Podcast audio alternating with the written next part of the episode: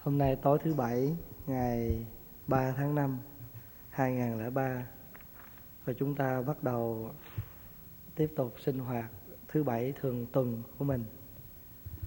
Hôm nay, Pháp Hòa xin chia sẻ với đại chúng một cái bài kinh ở trong Kinh Trung Bộ mà lâu nay Pháp Hòa thường à, chia sẻ với quý vị đó. Cứ mỗi dịp có dịp thì chọn một bài kinh nào à, có ý nghĩa để đọc cho quý vị nghe, rồi chúng ta cùng học hỏi. Thì hôm nay cái bài kinh này có cái tên là Thí dụ lỗi cây. Thường thường một cái cây á thì nó có cái vỏ, phải không? Cái vỏ bên ngoài. Rồi trong cái lớp vỏ đó thỉnh thoảng nó còn có cái lớp vỏ mỏng mỏng bên trong. Rồi ở trong cây đó, đó trong đó đó mới là cái lõi cây. Thì lõi cây tức là cái thân ở bên trong của cái cây, và nó luôn luôn là nó chắc, nó tốt hơn là cái vỏ cây. Ví dụ mình muốn muốn đóng bàn, đóng ghế á, thì mình phải, phải không lẽ mình dùng cái vỏ sao? Hay là cành lá sao? Mà mình phải dùng cái cây thì mới có thể làm được một cái việc gì đó. Thì quý vị biết á, ở trong thời của Đức Phật có một cái người đệ tử Phật tên là Đề Bà Đạt Đa. Quý biết rồi phải không? Đề Bà Đạt Đa là ai của Đức Phật? Anh em gì? Anh em chú bác phải không? À, thì khi mà Đức Phật đi tu thì ông Đề Bà Đạt Đa cũng đi xuất gia. Nhưng mà xuất gia thời gian thì ông nghĩ rằng ông hơn Phật, ông giỏi hơn Phật, cho nên ông mới muốn, ông bị vua A Xà Thế mua chuộc. Bởi vì lúc đó vua A Xà Thế thì muốn làm vua, giết cha. Ông thì muốn lên làm giáo chủ, cho nên âm mưu giết Phật. Thì có những lần ông sai những con uh, cho voi uống rượu say để mà con voi nó ra giết Phật. Hoặc là Phật đang đi thì ông lăn đá từ trên núi xuống để mà ám hại Phật. Thì đó là những cái uh, quý vị đọc trong sử thì quý vị đã từng nghe câu chuyện Đề Bà Đạt Đa rồi. Ở đây thì mình không có nhắc nữa. Nhưng mà cái câu chuyện này, cái sự việc này nó xảy ra sau nhiều lần ông đã hại Phật, cho nên Phật mới nói cái bài kinh này để nói lên cái tinh thần của người xuất gia. Và nếu như trường hợp mình đi tu mà mình chưa có rõ được cái cái ý hướng của mình thì từ từ tu thời gian mình lạc hết. Lạc đây có nghĩa là mình bị những cái thiên ma lợi dưỡng. Thiên ma là là gì? Mà hồi trước mình học đó, tức là những cái lợi dưỡng, những cái danh, những cái chức, những cái tiền, những cái địa vị ở trong xã hội, ở trong cuộc sống, nó lôi cuốn con người mình đi. Thì giờ trước khi vô kinh thì quý vị biết thường khi mình dùng cái chữ xuất gia thì nghĩa là sao? Xuất gia là sao? Xuất gia là mình đi tu, phải không? Cạo đầu vô chùa ở đi tu. Thì đúng rồi. Có nhiều người họ lầm. Quy y là đi tu. Thí dụ nói họ quy y đi. Họ nói dạ con không được. Con cái đùm đùm đề đề, mà vợ chồng còn nguyên đây mà sao quy y được? Tại vì thường thường họ coi cải lương á, phải không? À, gì à, lỡ duyên không thành, điệp ơi lan cắt tóc quên đời vì anh. Thì họ nghĩ rằng á, ở ngoài đời ai mà buồn, ai mà khổ, ai mà thất tình, hả? Ai mà bị à, à, vợ bỏ chồng chê, ai mà bị thất chí gì trong cuộc đời này là cứ vô chùa tu. Tại vì ở cả đời cái lương nó hát vậy không à, hả? Thường thường ngoài đời hát cải lương là hát vậy không á. À, phim đừng cũng vậy. Sau một thời gian mà tranh danh đoạt lợi rồi, không được gì mới chui vô chùa. Thành thử ra họ, người đời họ quan niệm người tu là cái người mà chán đời nè, người tu là cái người hết xài nè, mà nói theo đời chút là hết xí quách. Người tu là cái người mà không có còn được cái gì trong xã hội nữa, cho nên mới vô chùa tu. Cho nên là cỡ mấy chú nhỏ nhỏ vô chùa tu họ ngạc nhiên lắm. Họ nói ủa nít nôi mà khổ gì mà vô chùa tu. Hay là hồi đó Hòa đi tu cũng vậy. Đi vô trong trường học á, thì họ cứ hỏi hoài à. Đi theo hỏi chú chú sao chú đi tu vậy. Không lẽ giờ mình nói tại tôi thích. I don't believe rồi đó. Giờ thôi mình đã thất tình. Họ nghĩ như vậy. Họ nghĩ là những người mà thanh niên còn trai trẻ tại sao đi tu như vậy. Đó. Lời thắc mắc xin ông dùm giải đáp. À, mấy hôm nay được nghe pháp của ông, được biết rõ ông đi tu còn trẻ đó. À, ông đi tu vì cường quyền bắt bẻ, hay là à, ông đi tu được đồng ý mẹ cha, hay là trốn tránh việc gia đình xã hội, à, vân vân. Họ đặt những cái câu hỏi người tu như vậy. Cho nên cái chữ quy y á, người đời họ hiểu là kiểu là quy y là không phải như Phật tử mình hiểu là quy y chỉ là đến chùa thọ tam quy, trì ngũ giới, làm Phật tử tại gia. Quy y là vậy. Nhưng mà họ thường hay nói luôn cái câu bắt dần là thế phát quy y, xuống tóc quy y. Thành thử nghe chữ quy y là họ sợ lắm. Quy y họ sợ lắm. Kêu tu họ không dám đâu. Kêu quy y là họ, mình thì nghĩ đàn. Nhưng mà họ họ hiểu nẻo. Họ nghĩ quy y là vô chùa đi xuất gia. Nhưng không phải vậy.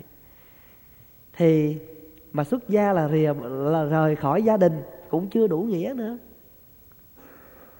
Cũng chưa đủ nghĩa nữa.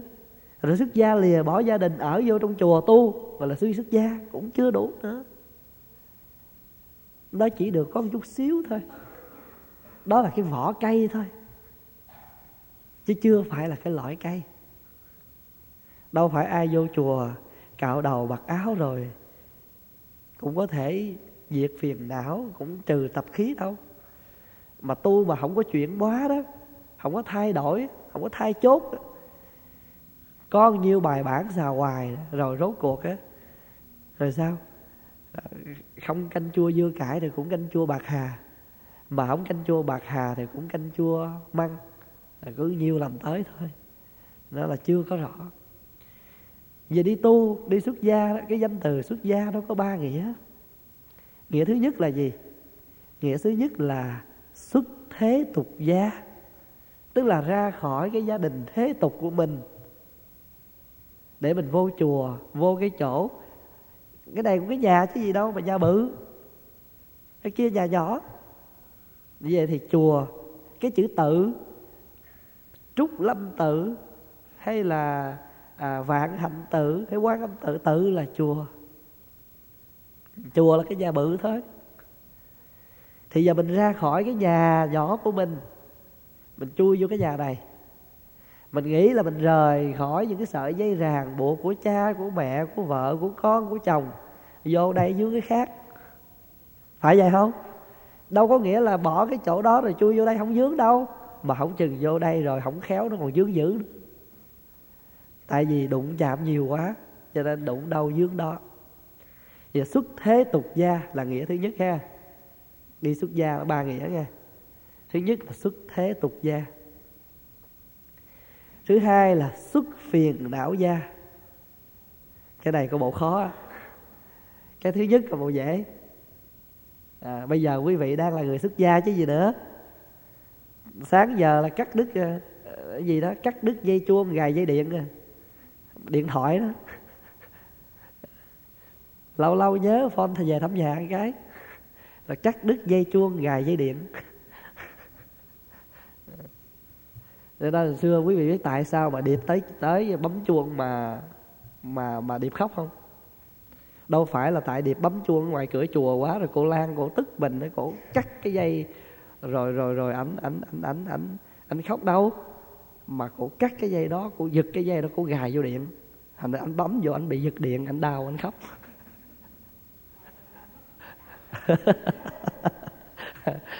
Ồ, cái đó thì thôi, nó nhiều thứ để nó chơi lắm. Rồi hỏi sao mà khóc, nó tại lúc nó cắt cái chuông nó rớt, đụng đụng đầu khóc. Vậy thì thứ nhất là mình xuất thế tục gia, là ra khỏi cái nhà thế tục. Thứ hai là xuất phiền não gia, tức là mình, cái nhà phiền não là cái nhà mình phải đối đầu nhiều nhất. Quý vị ở nhà đó, quý vị có phiền não không? Nói thiệt đi, có chứ. Nhưng mà nếu có phiền não đi nữa đó thì chắc bắt quá cũng chỉ bốn à. Tức là chồng phiền não vợ, vợ phiền não chồng, hai vợ chồng phiền não hai đứa con. Phải không? Rồi hai đứa con, hai vợ chồng phiền não, thêm nữa chắc ông bà già. Thành thử ra vòng vòng thì cũng ta với mình, mình với ta, nhiều lắm mười người thôi. Nhưng mà mình đi vô đây rồi, mình phiền não bao nhiêu? Trăm chưa đủ, ít quá, ngàn. Tại vì sao? Đã nói là bá gia thì triệu tánh mà. Bá gia là bá tánh, trăm, bá gia là trăm nhà, bá tánh là trăm cái tánh gì khác nhau. Nhưng mà thật ra đó, mình bây giờ mình kiểm lại mình rồi. Mình một mình mình mà mình thay đổi liên tu rồi. Thay đổi liền liền chứ đừng nói là là một người một ý nữa. Một người mười ý là nhiều lắm chứ không phải chơi đâu. Đó. Thành thử ra sức phiền não là luôn luôn là cái gì đó mà mình phải gắn bó trong lòng của mình. Không phải đọc như con vẹt nữa. Tháng nào tới trước Phật cũng đọc. Đệ tử pháp danh gì đó xin ôn tụng giới luật. À, thứ nhất là rồi đọc những cái câu à, phước điền kinh vân, sa di ưng tri ngũ đức, nhất giả xuất gia phát tâm hoài bội đạo cố, nhì giả quỷ kỳ hình thảo ứng pháp phục cố, tam giả các ái từ thân vi thích mặc cố, à, tứ giả quỷ khí thân mạng tôn sùng đạo cố, ngũ giả vi thành đạo nghiệp à, à, vị độ nhân cố, vân vân. Đọc như là thuộc lòng, mình nằm đâu trong này này, nhưng mà nó ngủ gục, nhưng mà nó không có nhớ, nó không có đi vào trong này, nó ngoài thoi kem thôi chứ không phải là chích thuốc. À. Cho nên Pháp Hòa thấy á, trong ba cái này thì trong ba nghĩa thì cái xuất thế tục gia là có thể làm rồi đó, nhưng mà cũng không phải dễ nữa à. Nói nó dễ nhưng mà cũng chưa dễ nữa à. Bây giờ quý vị thử, quý vị gặp mười người độc thân đi. Nói thôi giờ ở ngoài chi, thấy không? Đi làm chi cho khổ cực, ở ngoài cũng sống độc thân mình. Thôi giờ vô chùa tu đi. Đi được không? Khó quá. Đó, nói khó, nói nó dễ nhưng mà đôi khi nó cũng chưa hẳn là dễ nữa đó. À, tu ngày đêm này hỏi tu, chiều chủ nhật, chiều ngày mai hỏi tu nữa không? Nói dạ thôi không được. Về nhà chứ nhà nhiều việc quá. Đó, nhiều đó thôi thì mình thấy mình bỏ nhà mình đi tu được chưa? Cho nên những cái người mà họ chưa có sức phiền não, họ chưa sức được cái cái tam giới đó, mà họ chịu khó vô chùa ở cũng thấy cả cái điều khó rồi nữa, chứ không phải dễ đâu. Phải không? Vậy thì mình nói xuất thế tục gia dễ, nhưng mà thật nghĩ kỹ nó cũng, cũng không dễ nữa. Rồi như vậy thì xuất phiền não gia là càng khó hơn. Tại vì vô chùa phiền não. Nói vậy không có nghĩa là Không có nghĩa là chùa phiền não không, không phải. Tại mình không khéo thôi. Tại mình không có khéo.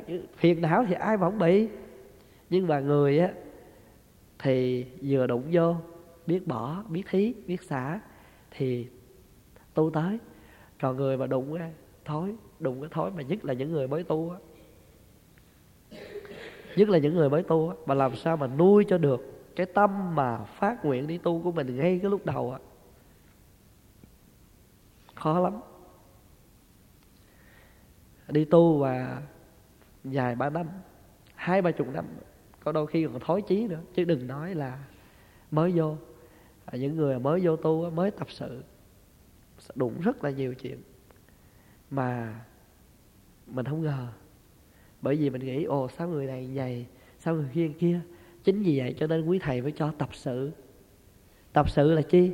Để cho mình có cơ hội tiếp xúc với thầy của mình, với huynh đệ của mình, với cái chúng mình sẽ ở chung, và pháp môn, hoàn cảnh, tiếp xúc hết.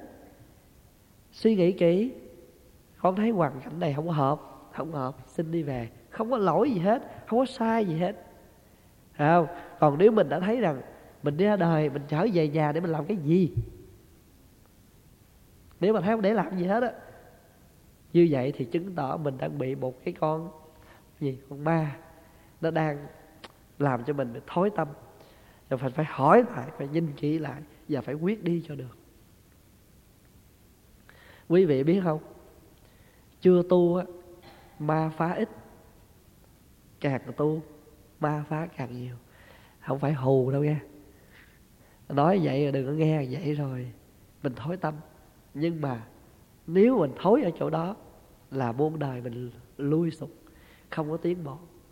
Cho nên quý vị thấy nè, quý vị ngày hôm nay có được một cái nhà để ở với người ta, quý vị có phải trải qua sau một thời gian dài nhiêu khê khổ cực không? Có không? Có chứ.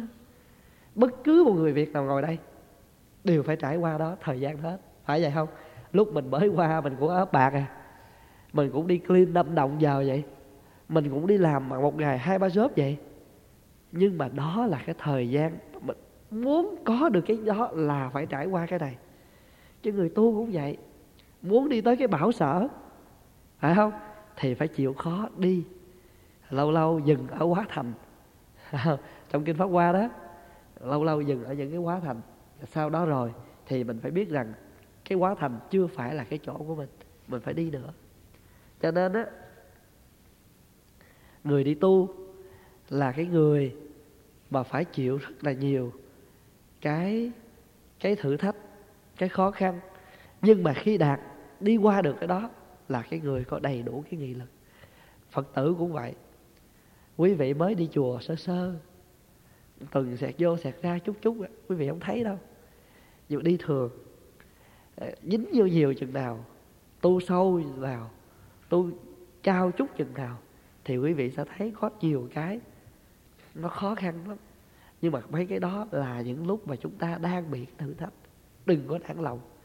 Có nhiều người tu hồi xưa không tu, không đi chùa, không có chuyện gì xảy ra đó, nhưng mà sao tu rồi thời gian đủ thứ chuyện hết, cái nghĩ tu không linh, tu trật đường rầy hay sao mà đủ thứ chuyện. Không phải, đó là những cái mình phải vượt nhiều thứ lắm, ngoại nội. Và đôi khi bên ngoài không sợ, sợ bên trong. Hồi đó đó mình đi vô tu, mình thấy người ta học kinh dễ nhớ, sao mình học lâu quá, chán, đừng có chán, phải không? Thì giờ á, giống như quý vị mua nhà thôi, quý người ta có tiền người ta trả mười năm, mình đâu có tiền mình trả hai mươi năm. Giống như chùa vậy, cứ mượn cất, phải không? Rồi bây giờ á, trả tiền lời nhà băng chịu không nổi, đi mượn Phật tử để trả, trả cho xong. Khi mà trả xong rồi, nhưng đâu có nghĩa là hết nợ, hết chỗ này nợ cái khác. Đó là cái con đường phải đi mà. Cho nên á, quý vị thấy không, nhiều khi các bạn nghĩ á, ồ qua cái hôm rồi lo cái đại nhạc hội, mình nghĩ bụng xong cái này chắc mình đỡ, phải có nhiều thì giờ làm việc khác. Cái vừa xong cái đó giờ đẻ cái thứ khác, nó sanh thứ khác. À, bây giờ là phải lo giấy tờ cuối năm. À, suốt một tuần lễ đêm nào cũng bốn năm giờ sáng lục giấy tờ để vô cho nó ngăn nắp để mà chuẩn bị là khai thuế, phải không? Rồi xong cái mùa khai thuế bây giờ chưa xong thì mình mới nghĩ chắc xong này khỏe, chưa đâu, phải không? Nó còn chuyện khác, chưa bao giờ mình thấy gọi là nhàn. Vậy cho nên ngày xưa ta nói á, ca sa chưa mặc than nhiều việc, được mặc ca sa việc lại nhiều. Lúc chưa được mặc ca sa thì mình than tôi nhiều việc quá, tôi bận rộn quá, tôi tu cho nó khỏe. Ca sa chưa mặc than nhiều việc. Bây giờ được mặc ca sa thì sao? Việc lại nhiều. Ca sa vị trước hiềm đa sự, trước đắc ca sa sự cánh đa.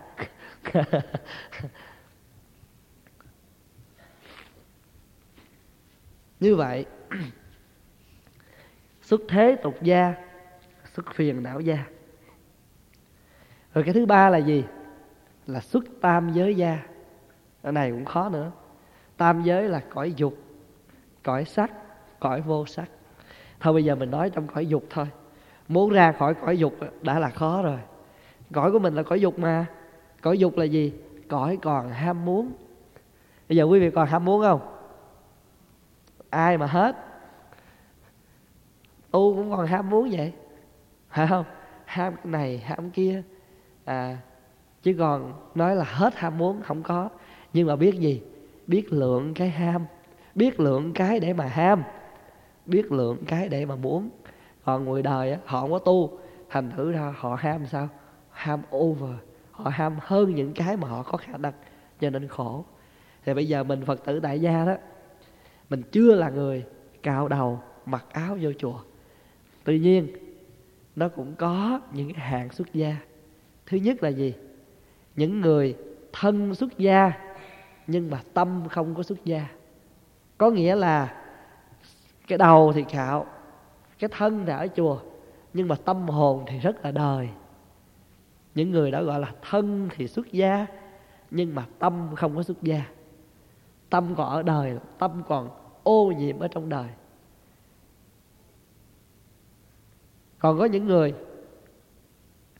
tâm xuất gia mà thân không có xuất gia. Chẳng hạn như quý Phật tử ở nhà, có thể quý vị hình tướng còn là một người đời, nhưng mà trên thực tế tâm hồn quý vị như là một tâm hồn của những người tu. Quý vị biết cái nào nên xả, cái nào nên giữ. Quý vị biết dùng ái ngữ, biết lắng nghe, biết thương, biết hiểu, biết cảm thông. Thì tất cả những cái đó là gì? Đó là tâm xuất gia. Thí dụ như giờ bác Tâm Minh nè, đâu phải là vô chùa cạo đầu mặc áo được á, thì mới vui, cười hỉ hạ, gọi là tôi là người xuất gia đâu. Chưa chắc. Nhiều khi vô này ngồi bắt đầu á, ngồi buồn buồn lặt rau mà thở dài nhớ cháu.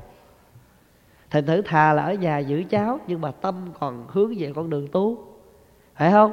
Cho nên lúc đó gọi là thân tuy chưa xuất gia nhưng mà tâm đã ở chùa. Còn bây giờ nè, thân thì đã xuất gia mà tâm thì còn ở ngoài đời, tâm còn hướng về gia đình, còn lo chuyện đời nhiều, thì cái đó vô ích, không có lợi ích. Quý vị đã từng thấy những người như vậy chưa? Đã từng thấy rồi. Có những người cạo đầu mặc áo, nhưng mà thật sự ra trong lòng họ không có gì gọi là tu hết. Tối ngày họ lo chuyện gì đâu không à. Họ tính toán, họ đầu tư chỗ này, họ khuếch trương cái chỗ kia, họ muốn làm cái này, họ làm cái kia, rồi họ lo cho người này, họ lo cho cái kia, không cần thiết. Rồi có những người thân không xuất gia mà tâm cũng không xuất gia luôn, cái này là chết giấc. Rồi có những người tâm xuất gia mà thân cũng xuất gia, cái này được. Cho nên có hai hạng được. Một là tâm xuất gia mà thân còn tại gia, hay là tâm và thân đều xuất gia. Còn có những người thân xuất gia mà tâm không xuất gia không được. Thôi cái đó tốt hơn hết đừng xuất gia. À. Thì Đức Phật cũng nói rằng, quý vị biết khi mà chúng ta đi tu á, đều bằng những cái tâm hồn cao đẹp của mình.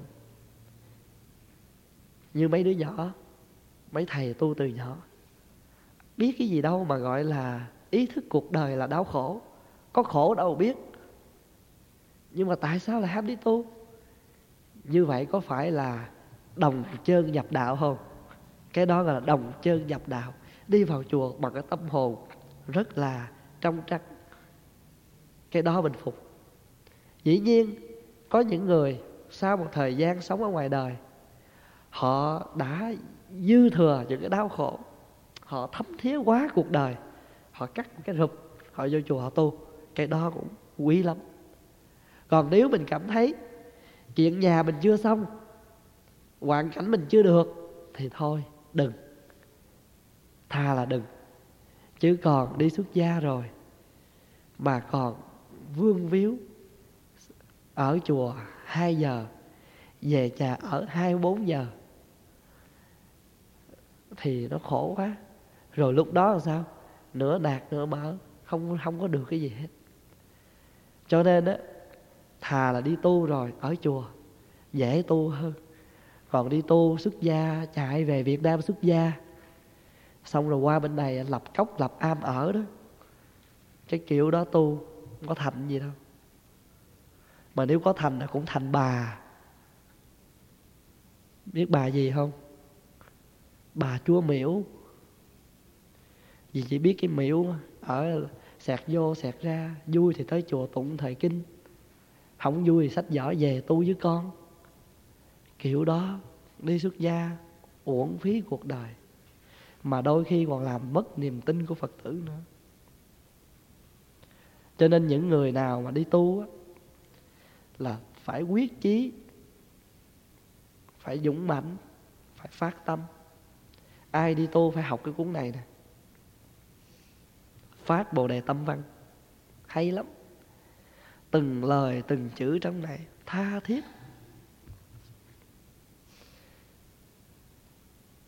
Cho nên đọc mấy cái này rồi á, mình mới mình mới cái tâm tu của mình nó mới mạnh. Hiểu được những cái lời lẽ của chư tổ dạy, mình mới quyết chí con đường của mình.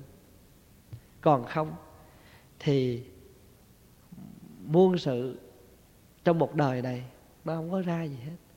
Rồi rốt cuộc trở về cát bụi, rồi mình cũng là bụi cát thôi, chứ không được. Thì Đức Phật vì cái nguyên do Đề Bà Đạt Đa đến muốn thống lãnh giáo đoàn, bị những cái danh lợi ngoài đời lôi cuốn, cho nên Đức Phật đưa một cái bài kinh này, nói cái bài kinh này để mà ví dụ. Kinh dài lắm, không có đọc lượt, nói ý thôi. Đức Phật đưa ra sáu trường hợp đi xuất gia, sáu trường hợp đi tu. Thứ nhất, có một người, có người sau khi nhận chân được nỗi thống khổ của sanh già bệnh chết, u bi của cuộc đời, hơn thế nữa cũng biết rằng các nỗi thống khổ trên có thể chấm dứt được, người ấy xuất gia tu học. Người ấy cảm thấy mãn nguyện, rồi đâm ra tự tôn, tự đại, khen mình, chê người, tự lợi dưỡng, tôn kính, danh vọng như vậy. Còn các tỳ kheo khác không được hoặc ít hơn. Tức là ý thức được đời là khổ, cho nên vô chùa tu. Nhưng mà nghĩ rằng á, mình cạo đầu, mình mặc áo là mình hơn người ta rồi, giờ mình là number one rồi, ai cũng dưới mình. Rồi nhìn mấy thầy khác vô tu á, Không, không có ra gì, người đã dở hơn mình, người đó tệ hơn mình. Thì Phật nói, với hạng người này, Đức Phật ví dụ như người đi tìm cái lõi cây, đến trước một cái cây rất là to, nhưng không biết đâu là lõi, lại chặt cầm lá mang về, tưởng cho đó là lõi cây. Đức Phật cho rằng cái vị đó chỉ là cái người được làm có cái chuyện là xuất thế tục gia thôi. Hiểu ý không? Tức là khi mình vô chùa, Phật tử cũng vậy. Bây giờ nói đi xuất gia đem có nghĩa là, không có nghĩa là đi tu. Bây giờ mình phải hiểu theo cái nghĩa Phật tử nữa. Cư sĩ tại gia cũng vậy. Mình đi vô chùa, mình học giáo lý, mình tụng kinh, mình giờ biết thỉnh chuông, biết thỉnh mõ, à, biết niệm Phật, biết ăn chay. Đó là gì? Đó là cành lá, chứ chưa phải là loại cây. Đừng cho cái đó là cái loại cây. Rồi mình coi người khác thường hơn mình. Ngày xưa mình cũng biết gì đâu, thì bây giờ nhờ tu riết biết. Thì người khác tới với mình thì cũng vậy thôi. Cho nên mình mà bắt người ta như thế này, chê trách người ta như thế kia, thì mình chỉ là một Phật tử, chỉ là như thế nào? Chỉ có được cái lõi cây, cái gì? Cái vỏ cây thôi, chứ chưa được thấy cái lõi cây. Hạng thứ hai, có một trường một có người đồng quan điểm như trên, đồng nhận thức như trước, xuất gia tu học, vượt được sự chi phối của lợi dưỡng. Người trước thì bị cái lợi dưỡng đó lôi cuốn, còn người thứ hai không bị chi phối lợi dưỡng, danh vọng mà thành tựu được giới đức. Tức là mình tu hành có được chút giới, giữ gìn được những cái giới tinh nghiêm, rồi á tự cao tự đại cho mình là người giữ giới, chê trách những người khác. Ồ, anh kia là người phá giới, người tu kia là người tu sai, kẻ tu kia là người tu trật. Thí dụ như giờ Phật tử mình ăn chay, rồi á mình ăn mình giữ kỹ lắm, không ăn chia, không ăn bơ, không uống sữa, không ăn trứng gà, không ăn hành, hẹ, tỏi, ba rô, không ăn kiệu, không ăn gì hết. Mình là người chay thuần khiết. Rồi cái mình gặp người kia mà ăn ba rô, mình nói, tu vậy sao tu? À, là mình nhìn qua người này mà nói, ăn trứng này là kiếp sau anh thành trứng thôi. Rồi rốt cuộc á, mình tu mà không có được cho mình. Nhưng mà sao? Cứ tối ngày busy chỉ trỏ người này, bận rộn chỉ trích người kia, thì rốt cuộc mình là cái gì? Mình cũng chỉ là cái vỏ cây thôi, chứ chưa thấy được cái loại cây. Mình chỉ mới làm được cái việc gì? Mới làm được cái việc là Phật tử sơ cơ. Sơ cơ là mới tới chùa, Phật tử chưa hiểu biết sâu sắc. Đức Phật rồi lấy những cái vỏ mang về, tưởng cái đó cho là lõi. Quý vị biết tụng kinh, ăn chay rồi đó, cái đó chưa phải là lõi cây. Đừng có tưởng cái đó là tu. Chưa Chưa được. Trường hợp thứ ba cũng y vậy. Nhưng mà cái người này không phải do giữ giới rồi nghĩ mình là hơn những cái người kia, mà thành tựu được cái thiền định, tức là có cái sự vắng lặng nội tâm, thì tự mãn với cái đó, rồi cũng khinh khi người khác, chê bai người khác. Ồ, bây giờ tôi là nhất tâm bất loạn, à, đi đứng nằm ngồi lúc nào niệm Phật cũng văng vẳng bên tai. Bây giờ tôi mở miệng ra là mô Phật, khép miệng lại là Phật mô. Nghĩ như vậy. Tôi giờ tôi khỏe lắm thầy ơi, ai nói gì nói à, không có, không có giờ bàn nữa. Lúc nào trong lòng mô Phật, mô Phật. Đi đâu cũng rờ rờ cái trái tim mô Phật. Trên này phát cái hào quang, có cục thịt nổi này nè. Là mình tu thiền định mà. À, những người như vậy Đức Phật ví như người đi tìm cái lõi cây, đứng trước một cái cây lớn, không biết đâu là cái lõi, chặt lấy cái lớp vỏ ở trong mang về, tưởng cho là cái lõi cây. Nhớ hồi nãy mà nói không, cái cây nó có cái vỏ ngoài, rồi nó có cái da nữa, phải không? Trước khi nó vô cái lõi nó có cái da ngoài. Thì ba hạng trước á, hai hạng trước á, ba, phải không? Hai hạng trước á thì nắm cái vỏ cho là lõi. Còn hạng này á, thắng không trụ ở cái giới mình tu, bỏ được cái danh vọng và giữ giới, thì cũng qua được khỏi cái ngạo mạn về giới, nhưng mà được cái sự bình an trong nội tâm, thì cho là mình hơn người, mình bình an hơn người, mình giải thoát, mình tự tại, mình bây giờ là nhất tâm bất loạn rồi, thì khinh khi người khác. Thì người này chỉ lấy được cái vỏ bên trong thôi, chứ chưa thấy được cái bên ngoài, à, chưa được thấy cái loại cây. Đó là trường hợp thứ ba. Thì những người này cũng còn ở trong hạng xuất thế tục gia. Trường hợp thứ tư y như vậy, nhưng mà người này không tự mãn với thiền định, vượt lên trên thành tựu được tri kiến. Do đạt được tri kiến, người này hoan hỷ và tự mãn với cái tri kiến của mình, thấy biết sâu sắc, rồi cũng tự khen mình, chê người. Thì Đức Phật nói rằng, Đức Phật ví người đây, người này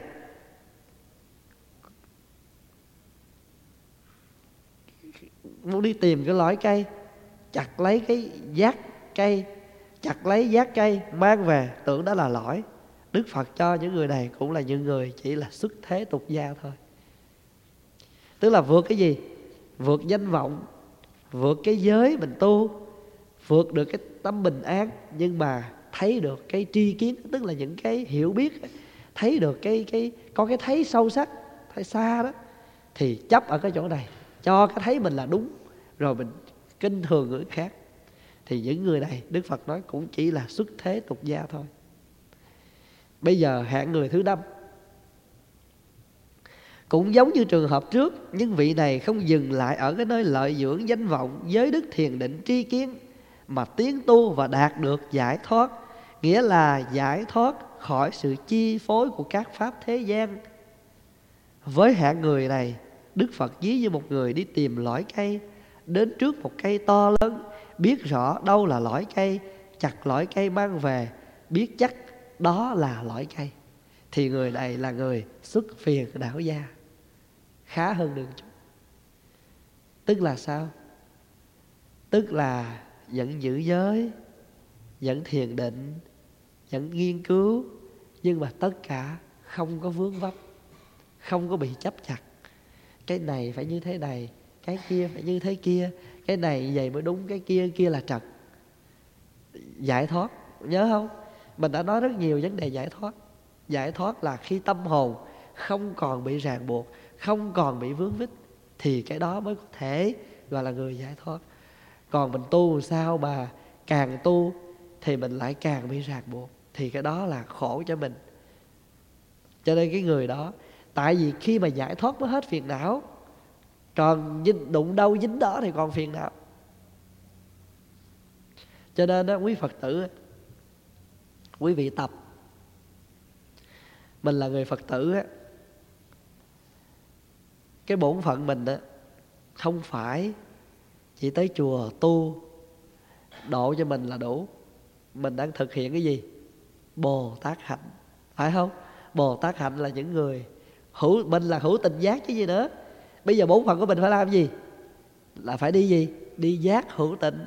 Không từng rồi nói đó, mình là Bồ Tát đã giác ngộ. Xin lỗi, những người đời đã giác ngộ, bây giờ mình phải đem cái giác ngộ đó giúp đỡ được cho người. Bằng cách nào quý vị biết không? Bằng cách là chúng ta phải thực hiện cái tâm từ bi, cái tâm hỷ xả, cái tâm độ lượng, cái tâm khoan dung, cái tâm thương yêu giúp đỡ, và nhất là cái ái ngữ. Tại vì một trong những phương tiện độ sanh là gì? Là lời nói. Phải có nói người ta mới có tu, không nói thì sao ta hiểu mà ta tu. Người mà cái người mà họ thâm đạt cao siêu á, thì nói ý, chỉ cần nhìn là họ hiểu ý. Nhưng mà có những người á, họ không thể hiểu được bằng cái ý, họ hiểu bằng cái gì? Qua cái lời nói của mình. Mà mình là Phật tử ở trong chùa, mình phải sử dụng cái ngôn ngữ mình như thế nào để mình có thể độ được cho những người khác. Cái lời nói chơi á, không phải lúc nào nói cũng được.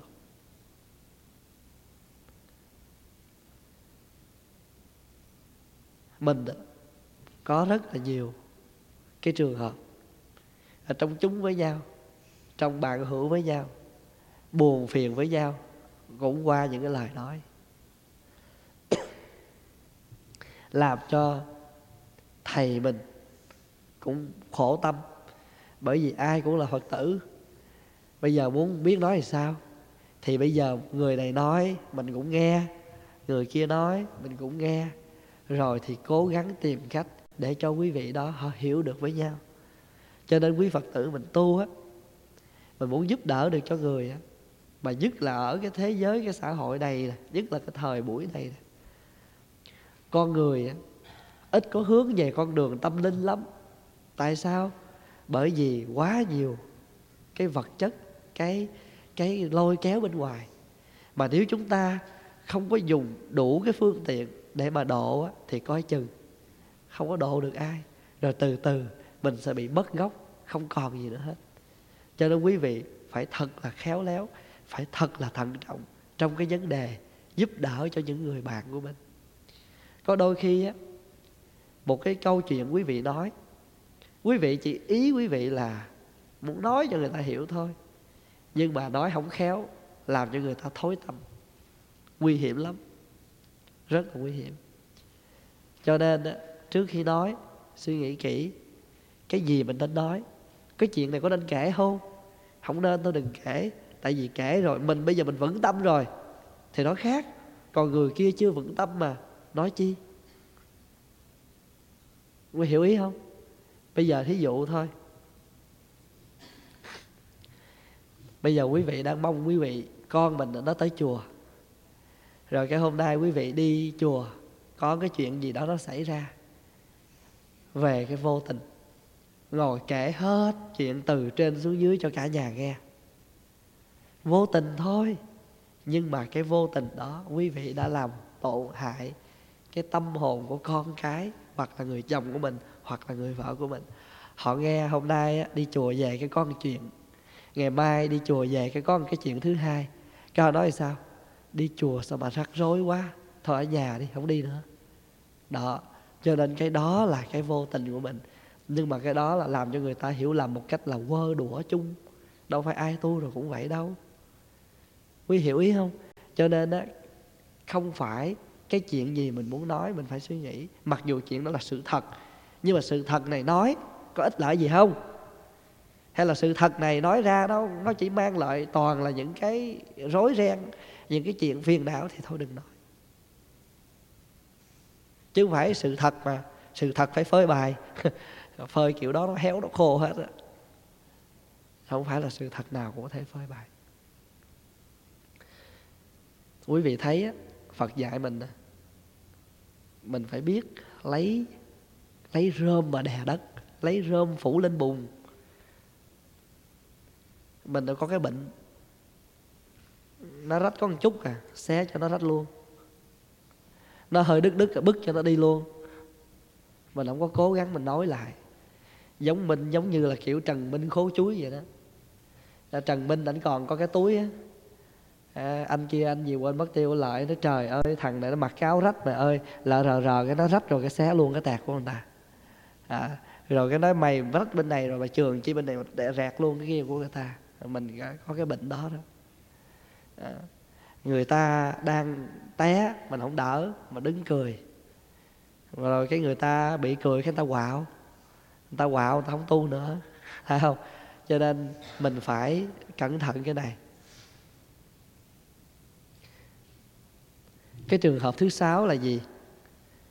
Tuy đã đạt được mục đích của phạm hạnh, nhưng nếu cứ ôm chặt vào đấy, dù không có tự cao tự đại, nhưng phạm hạnh bấy giờ trở thành như một sở hữu, và như vậy sẽ không đạt được cứu cánh phạm hạnh. Do vậy, vị ấy phải buông xả để đạt tới điều gọi là phi thời giải thoát, tức là giải thoát nội tâm trước mọi chi phối từ sắc, hình sắc bên ngoài cho đến nội tâm. Bây giờ tâm bất động, tâm bất động này chính là cốt lõi mà mục tiêu cuối cùng của người tu giải thoát là sao? Là phải bất động. Tụng Lăng Nghiêm mỗi sáng á, diệu trạm tổng trì bất động tôn. Khen Phật là đấng diệu trạm, là đấng tổng trì, là đấng bất động. Khen Phật mà. Đầu tiên nè, ba câu nè. Diệu trạm tổng trì bất động tôn là khen Đức Phật, là cái đấng, nghĩa là diệu trạm, cái đấng gồm thấu tất cả, là đấng gồm thấu tất cả và đấng không bao giờ bị lay động. Diệu trạm tổng trì bất động tôn là khen Phật. Bây giờ khen giáo pháp của Phật nè. Thủ Lăng Nghiêm vương thế hy hữu. Cái pháp Lăng Nghiêm này ở trên đời hiếm có.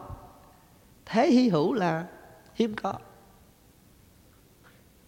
Cho dù con tiêu đi,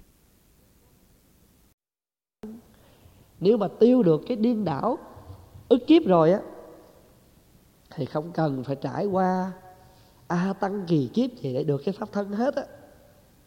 Và chỉ cần dứt cái điên đảo tưởng là tự nhiên chứng được cái pháp thân liền.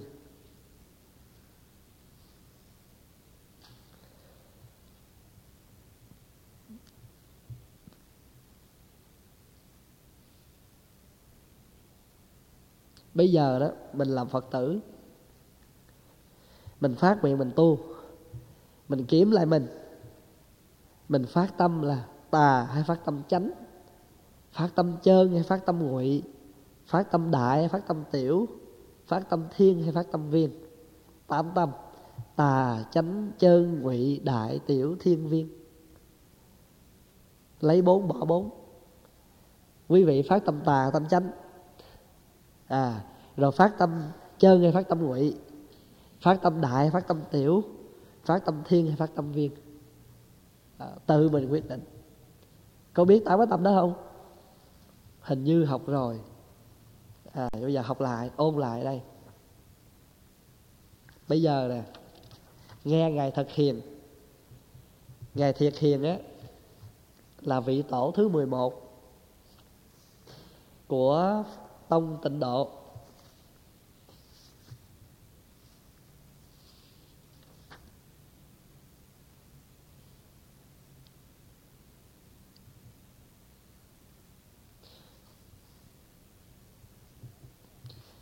Ngài nói như thế này: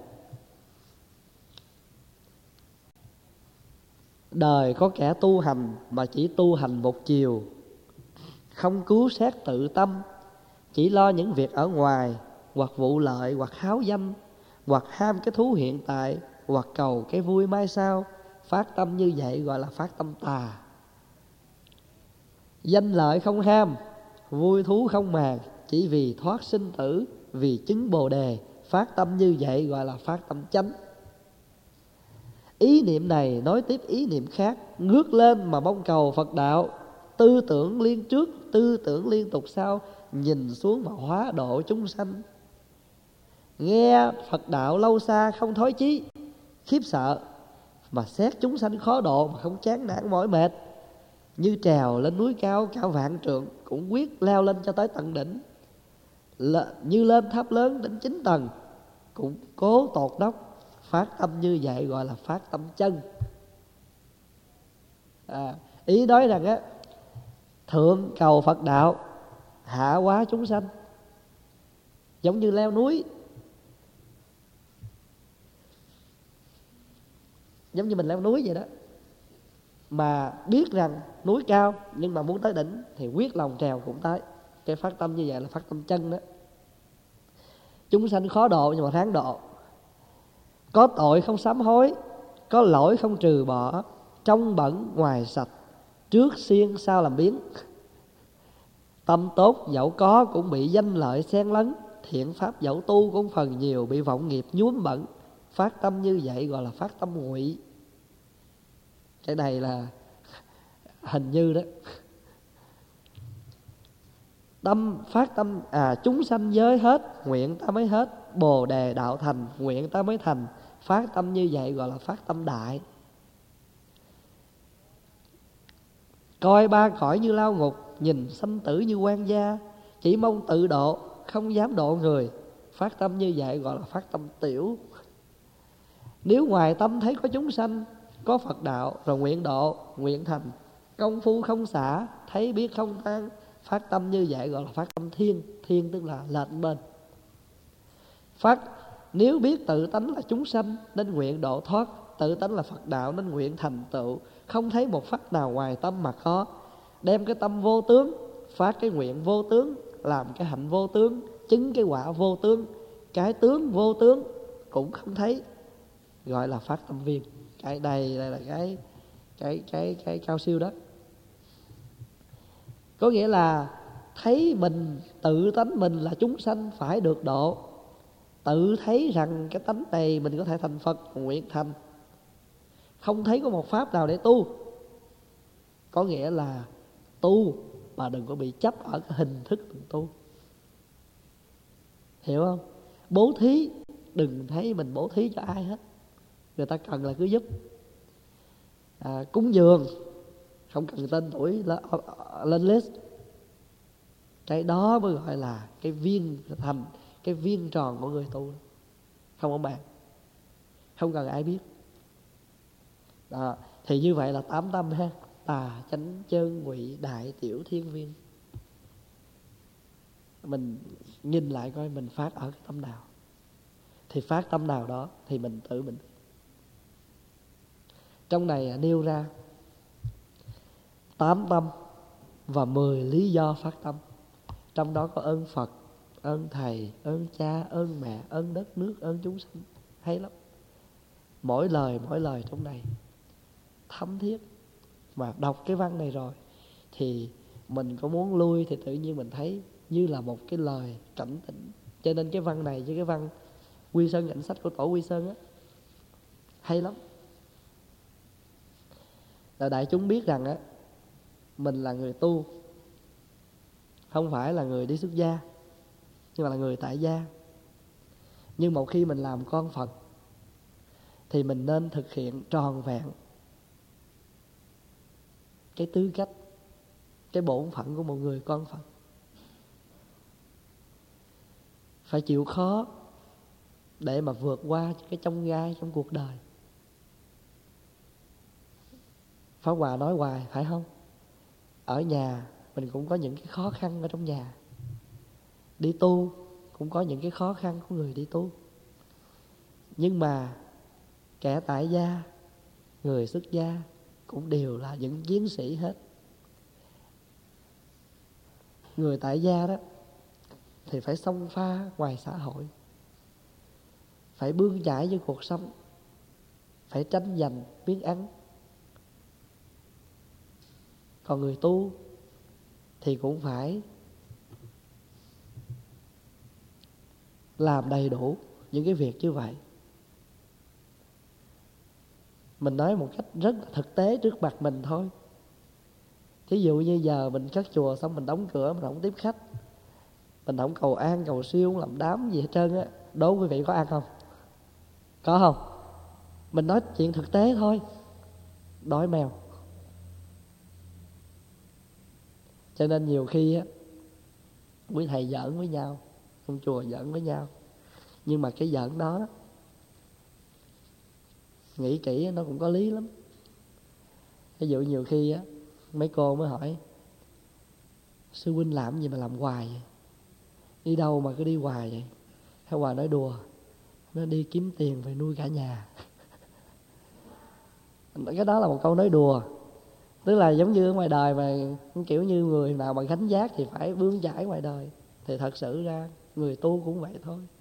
Bây giờ nếu mà mình không có làm những cái chuyện cúng quải thì làm gì mình có được những cái chuyện cúng dường. Cái chuyện thực tế là vậy. Mặc dù cái hình thức là nói là cúng dường, à, thầy tới nhà con, thầy tụng cho đám ma đám quải gì đó, con xin cúng dường. Nhưng mà không lẽ là nói dạ đây là tiền thù lao.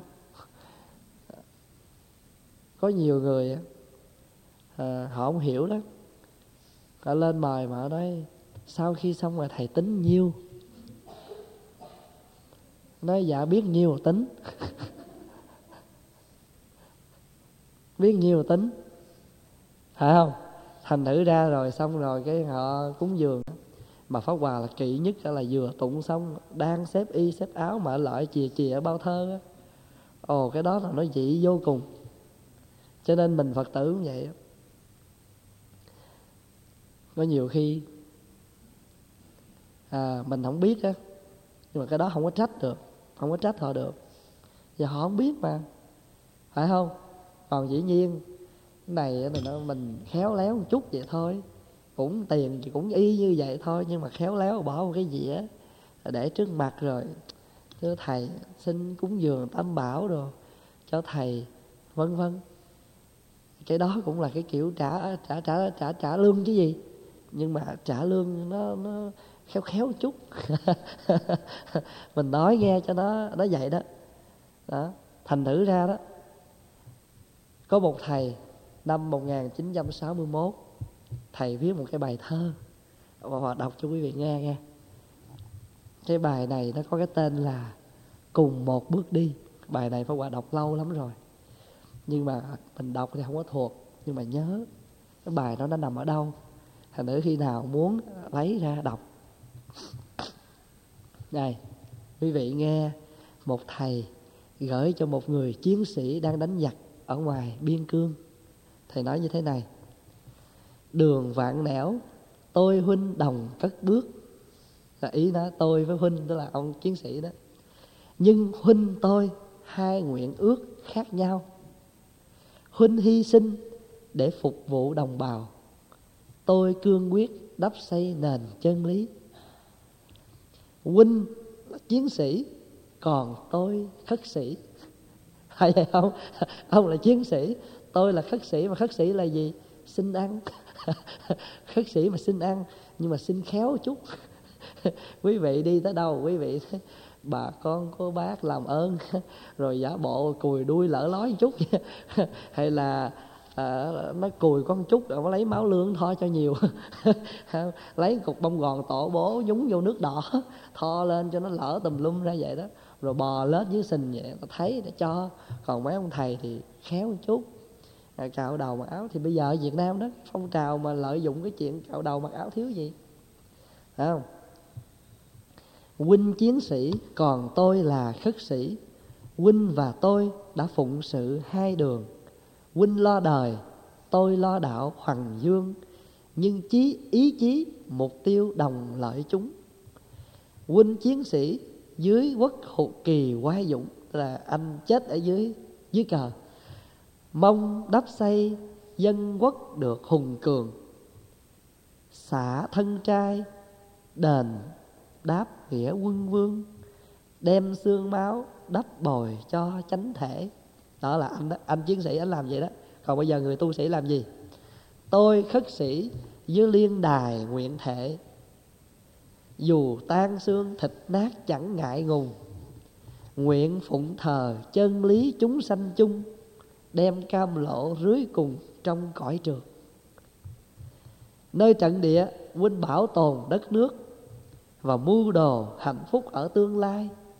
Rải từ bi tôi độ khắp muôn loài, một bình bát đó đây và diệt dục. Huynh nổ súng là đối phương ngã gục, tôi hơi gươm thì dục vọng tiêu hình. Bên kiếm bên súng. Huynh lên đường, huynh nón sắt giày đính, tôi cất bước, tôi đội trời đạp đất. Người chiến sĩ phải đội nón sắt, phải mang giày đi trên đinh. Còn mình là người tu thì sao? Đầu đội trời, chân đạp đất. Huynh chiến đấu cho sang hà xã tắc, tôi quyết tranh cho vạn vật hàm lính. Chữ trung can huynh đã biết giữ gìn, thì tôi bác ái, lòng bác ái tôi đây càng tăng trưởng. Xa cha yếu huynh mong đền ơn dưỡng, biệt mẹ già tôi vẹn trả thâm ấn. Huynh lo đời, lo xã hội là xã hội quốc dân, tôi lo đạo cho chúng sanh thế giới. Cùng một bước hai ta đồng tiến tới, để tỏ tình mật thiết với tương quan. Vậy sau đây tôi lượm lặt mấy hàng, chúng ta thử cùng nhau suy lý nghĩa. Hỡi những bậc thường nêu cao chánh nghĩa, thường mưu đồ hạnh phúc cả quần sanh, thường lăm le vác đá vá trời xanh, thường muốn tác bể đông cho cạn nước. Thời phải biết tà tâm cần diệt trước, có những người cướp được ấn nguyên chung, nguyên nhung, ấn nguyên nhung tức là ấn của vua đó. Giữa trăm tên ngàn đạn, giữa muôn quân lại khó thắng, tóc bay huyền ẻo lả. Dễ sợ chưa? Tức là có những người họ muốn đoạt được ngôi vua, được, được ấn vua tức là ngôi vua chứ gì nữa. Họ phải đi ở trong đó, họ phải lướt những cái mũi tên, phải phải lướt những cái mũi kiếm, vậy mà không thoát được một sợi tóc mây của một người con gái. À, câu nào cũng nói nè, có những có những người cướp được ấn nguyên nhung, giữa trăm tên ngàn đạn, giữa muôn quân lại khó thắng, tóc mây huyền ảo lã. Lời Phật dạy thắng trăm ngàn tướng tá, không bằng người chiến sĩ lũ vọng tâm. Tuy ai kia phá củi sắt ngàn năm, nhưng khó phá lưới tơ hồng nguyệt lão. Vậy tự thắng là thành công rốt ráo.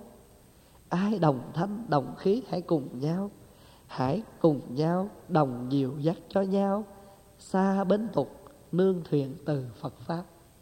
Đó là cái bài của một thầy viết năm sáu mươi mốt, không biết tên. Thì quý vị thấy á, ý muốn nói á, là mình thắng ngàn, thắng ngàn người hay thắng ngàn quân địch ở bãi chiến trường, người ta gọi là cái chiến công oanh liệt. Nhưng đối với người tu, cái đó chưa phải là chiến công, mà phải tự thắng mình mới là chiến công oanh liệt nhất. Quý vị thấy á, trong Kinh Pháp Cú có câu á, không có sự yên tĩnh nào bằng sự yên tĩnh của tâm hồn. Làm sao mình thấu được câu đó? Chỉ khi nào quý vị vật lộn với đời rất là ồn ào, mà quý vị bước chân vô được cái chỗ nào bình an thật sự trong cõi tâm, thì lúc đó mình mới hiểu được cái gì gọi là bình an của tâm hồn. Quý vị nhớ thầy Quảng Điền không? Có một thời gian á, thầy làm Phật sự, đủ thứ chuyện xảy ra, rồi mỗi ngày thầy phải đương đầu rất là nhiều thứ. Thầy về đây thầy ở tháng, ở tháng đó cái thầy xa hết những cái tranh chấp, những cái lụy phiền. Thầy về đây có thầy, có huynh đệ, có mấy đứa nhỏ. Ê, sáng thức công phu, à, chiều ăn cơm, trưa ăn cơm, đi dạo. Nói chung là sống một cuộc sống nhàn nhã. Đêm đêm thầy vô phòng, thầy ngồi chơi với Pháp Hòa đó. Thầy mới nói bây giờ tôi mới hiểu cái gì gọi là không có hạnh phúc nào bằng sự hạnh phúc của sự vắng lặng tâm hồn. Vì thật sự là như vậy. Bây giờ quý vị không tin đó, mình nói cái thí dụ thôi. Chiều Chủ nhật á, khoảng ba bốn giờ đó, quý vị xuống ngồi với Benjamin đi. Rồi quý vị ngồi, quý vị nghe mấy đứa Phật tử nó hét, nó hò, nó chơi cho tới đúng bốn giờ của nó ra, trong vòng nửa tiếng đồng hồ. Thì trong nửa tiếng đó quý vị thấy hai thế giới liền. Hai thế giới liền. Cái thế giới hồi nãy á, trời ơi nó ồn, nó náo, nó chịu không nổi. Thì nửa tiếng đồng hồ sau thôi, thì cái thế giới bình an, yên lặng nó trở về liền. Pháp Hòa rất là thích cái chiều Chủ nhật. Cái chiều Chủ nhật á, sau khi mà dọn dẹp rồi đó, lên chánh điện thấy cũng sạch, xuống bếp thấy sạch, ra trai đường thấy sạch, phòng ốc chỗ nào nó ngăn nắp cái chỗ đấy, đi một vòng hạnh phúc vô biên. Rồi không á, buổi trưa đó mà quý vị đi ra ngoài phía sau hậu tổ quý vị ngồi, nắng ở ngoài nó dọi vô, ở ngoài đường nó im phăng phắc, trong chùa không một tiếng động. Lúc đó mình thiệt là bình an trong cõi lòng, mình mới thấy rất là bình an. Mà Pháp Hòa cứ ngồi ở phía sau vậy. Có những đêm á, mình lên đến đây mình ngồi nhìn Phật, bốn bề yên vắng phắc, chỉ còn mình với Phật trong lúc này, bình an trong nội tâm rất là nhiều. Vì vậy cho nên á, mình phải nhớ rằng cái bài kinh hôm nay mình học á, không phải để cho những người đi xuất gia, mà luôn cả chúng ta là những người Phật tử. À, từng rồi mình nói rồi đó, Phật tử là những người con Phật. Và Phật tử xuất gia, Phật tử tại gia cũng vậy. Tất cả chúng ta đều là đều là những người chiến sĩ hết, à, đều là những người đang xông pha. Nhưng mà mình phải biết rằng cái đó là cái đương nhiên của cuộc đời, bắt buộc thôi. Bây giờ mình không đi vô chùa, mình tu không đi đường đạo thì phải đi đường đời thôi, phải vậy không? Hai con đường à, một đạo hai đời, không thể nào mà không được hết. Thì ở đời có con đường nào mà chúng ta chọn mà chúng ta không phải trả với một giá không? Không. Không có con đường nào mà chọn không phải trả với một giá. Đường nào mình chọn phải trả giá hết. Nhưng mà có những con đường mình chọn đáng giá, và những con đường mình chọn không đáng giá. Có những cái bỏ tiền ra mua hàng chục ngàn vẫn thấy đáng, mà hai mươi lăm sen mất thôi thấy nó đau điếc trong người, phải vậy không? Thành thử ra thấy được như vậy thì mình mới thấy, mình mới rắm vững cái con đường của mình đi. Và nhớ rằng ở trên đường mình đi thì luôn luôn còn rất nhiều khó khăn. à, và quý vị tất cả phải đi, đi cho đến khi nào hơi thở cuối thì xong. Còn nữa, chưa hết đâu, còn dài dài. Đường mình đi còn rất là nhiều đường, còn rất là nhiều sỏi. Vượt cái chỗ này rồi, phải không? Đã quá thanh mà, vượt cái chỗ này rồi, đi được đoạn, mệt mỏi, dừng lại nghỉ, phải không? À, dừng lại nghỉ.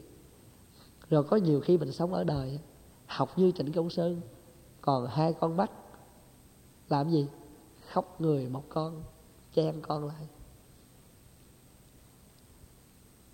Con mắt còn lại nhìn cuộc đời vui. Ý nó bây giờ con mắt này nó nó nó không muốn thấy nữa, nhưng mà có những cái một con mắt thấy, chen con lại đi.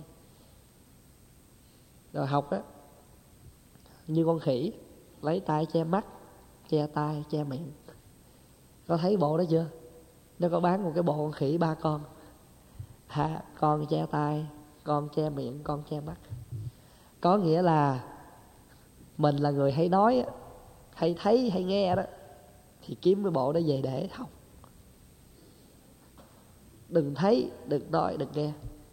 Và nếu có nghe, cho nó vô đây, rồi nó tiêu quá. Còn có những cái thấy, nói mà lợi ích cho người, cho mình thì nói, còn không lợi ích thì thôi đừng có nói. Nói nhiều nó phiền não, nó không có lợi ích gì hết á. Cho nên mình phải ý thức cái chuyện này. Bây giờ mình thấy đi, mình là hạng nào? Thân không có xuất gia, nhưng mà phải làm cho được là tâm phải xuất gia. Và đến một lúc nào nó chín mùi rồi, thân tâm xuất gia. Đừng có làm thân thì xuất gia mà tâm thì không có xuất gia. Cái đó no good, không có tốt. Mình tu như vậy nó uổng lắm. Cho nên hiểu được cái này rồi á thì không có phải buồn. Bác Tâm Minh,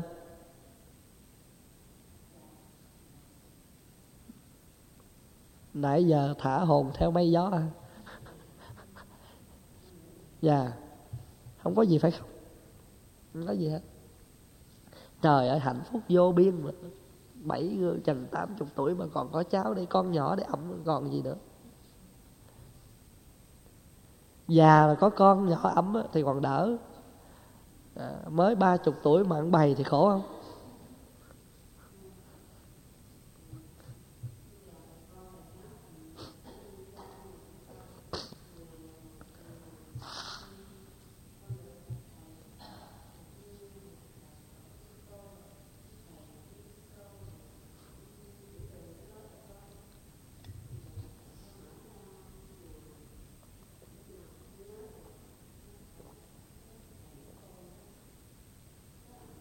Yeah. Nhớ không chưa có đủ. Nhớ từ từ nó tương tư, kiếp sau gặp nữa sao?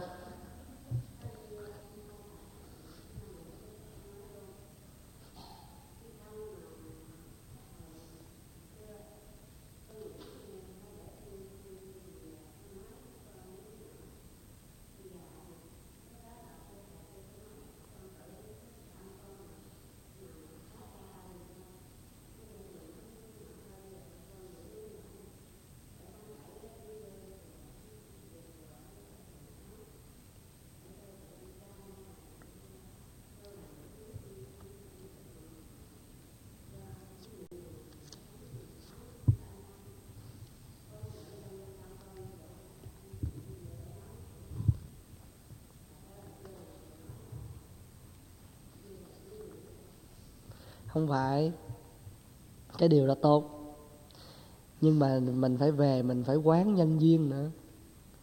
Mình coi coi, nhiều khi con mình á, cái hoàn cảnh nó không cho phép. Mình nói như vậy thì buộc lòng nó cũng phải xin phép nó nghỉ. Nhưng mà nó khó chịu trong lòng thì không nên. Ha, thành thử ra cái chuyện đó cũng phải cần suy nghĩ kỹ để hỏi dò ý trước là chừng nào tụi con lấy holiday. À, nếu mà được thì lấy vào cái lúc đó để cho má à, đi chùa, má tu hai tuần hồi hướng cho con. Vậy chứ quý vị không có phát nguyện Nam Mô Di Đà Phật cho, cho con được trăm con ngàn cháu à? Ở nhà nào mà cây cây có một trái mà hái thúng sướng thấy mồ. Phải vậy không? Lúc nào cũng nguyện câu đó mà. Đi tới chúc người ta nói dạ chúc cho anh chị ở tới răng long đầu bạc, trăm con ngàn cháu. Rồi cái giờ mới có mười đứa, chưa chút xíu là than rồi. Từ từ, phải dò ý trước, đừng có nói cái rụt. Nhiều khi con thương mình, à, hy sinh, nhưng mà thật sự trong lòng chưa muốn, thì cái điều đó mình đi tu nó cũng không có trọn vẹn. Cho nên bác phải cẩn thận, về để ý lại, coi lại. Dạ. Yeah.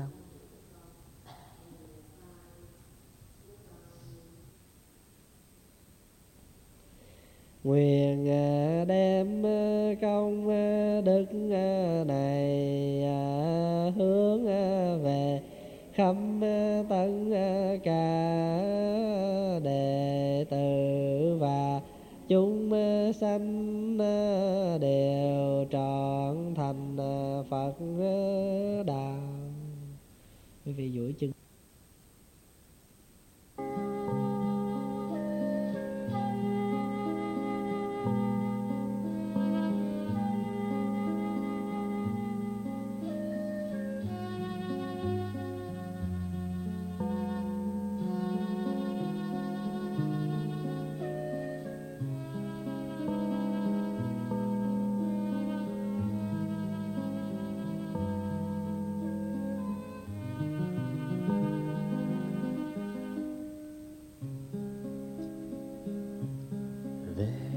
Chùa xưa nghe hồi chuông thoáng đưa, trời thu điều hiu, sương mờ răng lối đi.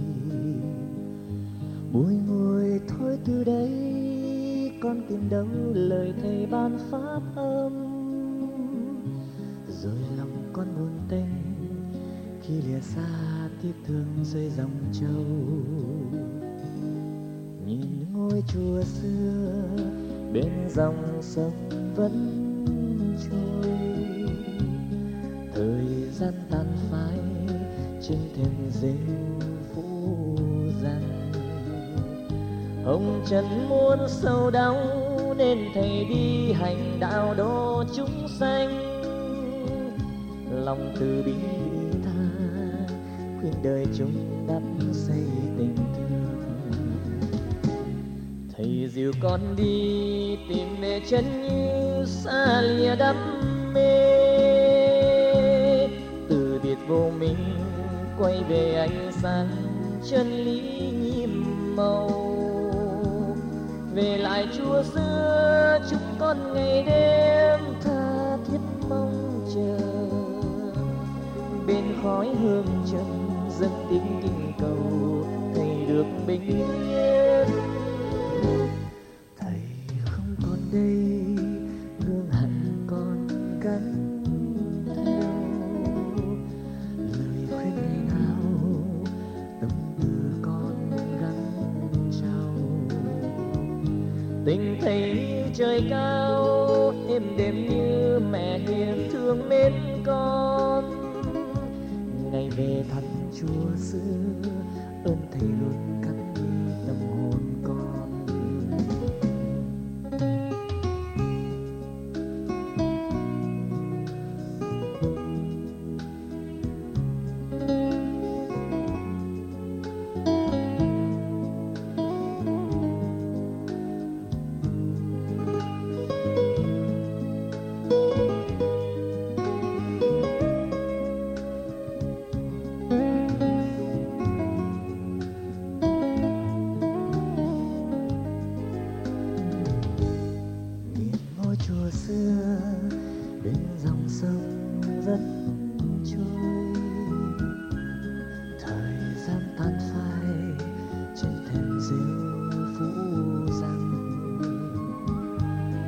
Trần muôn sầu đau nên thầy đi hành đạo độ chúng sanh.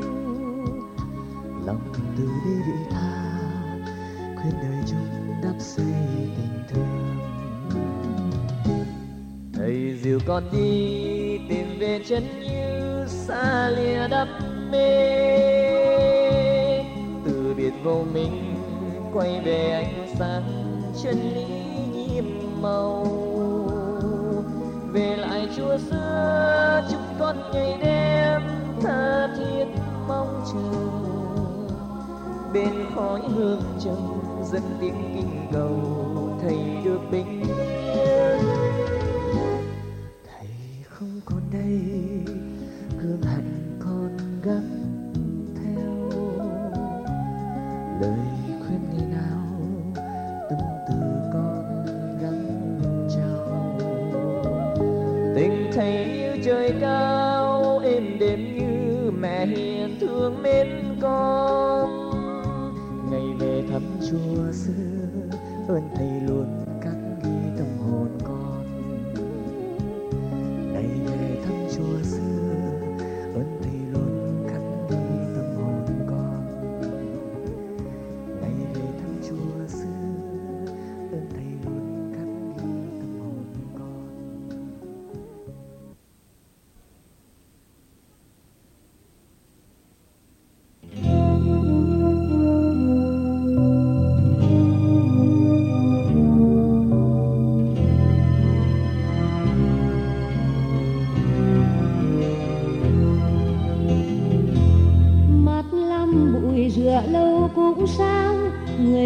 Dày cũng đặng giảm khinh chúng sanh, dù lắm mê tinh nhờ nghe tranh pháp cũng thành thiện nhân. Khi tuổi thọ bát tuần đã mãn, Đức Thế Tôn nghiệp quán tín duyên, thâm sâu diệu pháp giao truyền chúng sanh lãnh hội thực hành tinh chuyên. Nay bốn chung hiệu danh nghĩa lý, thực hành ý chỉ pháp môn, kéo tương thuyết pháp tranh trơn, kéo dùng biển đại dị đồng đã thông. Đã đến thời Thế Tôn xả thọ, đại sư này công bố chúng tăng, tháng tư trăng sáng ngày rằm Như Lai diệt độ tại thành Ma La. Bữa cơm cuối chúng đa dâng cúng, Phật lại cùng tăng chúng ra đi, bước chân in dấu đại bi nghĩ cho hậu tân xa gì đường xa.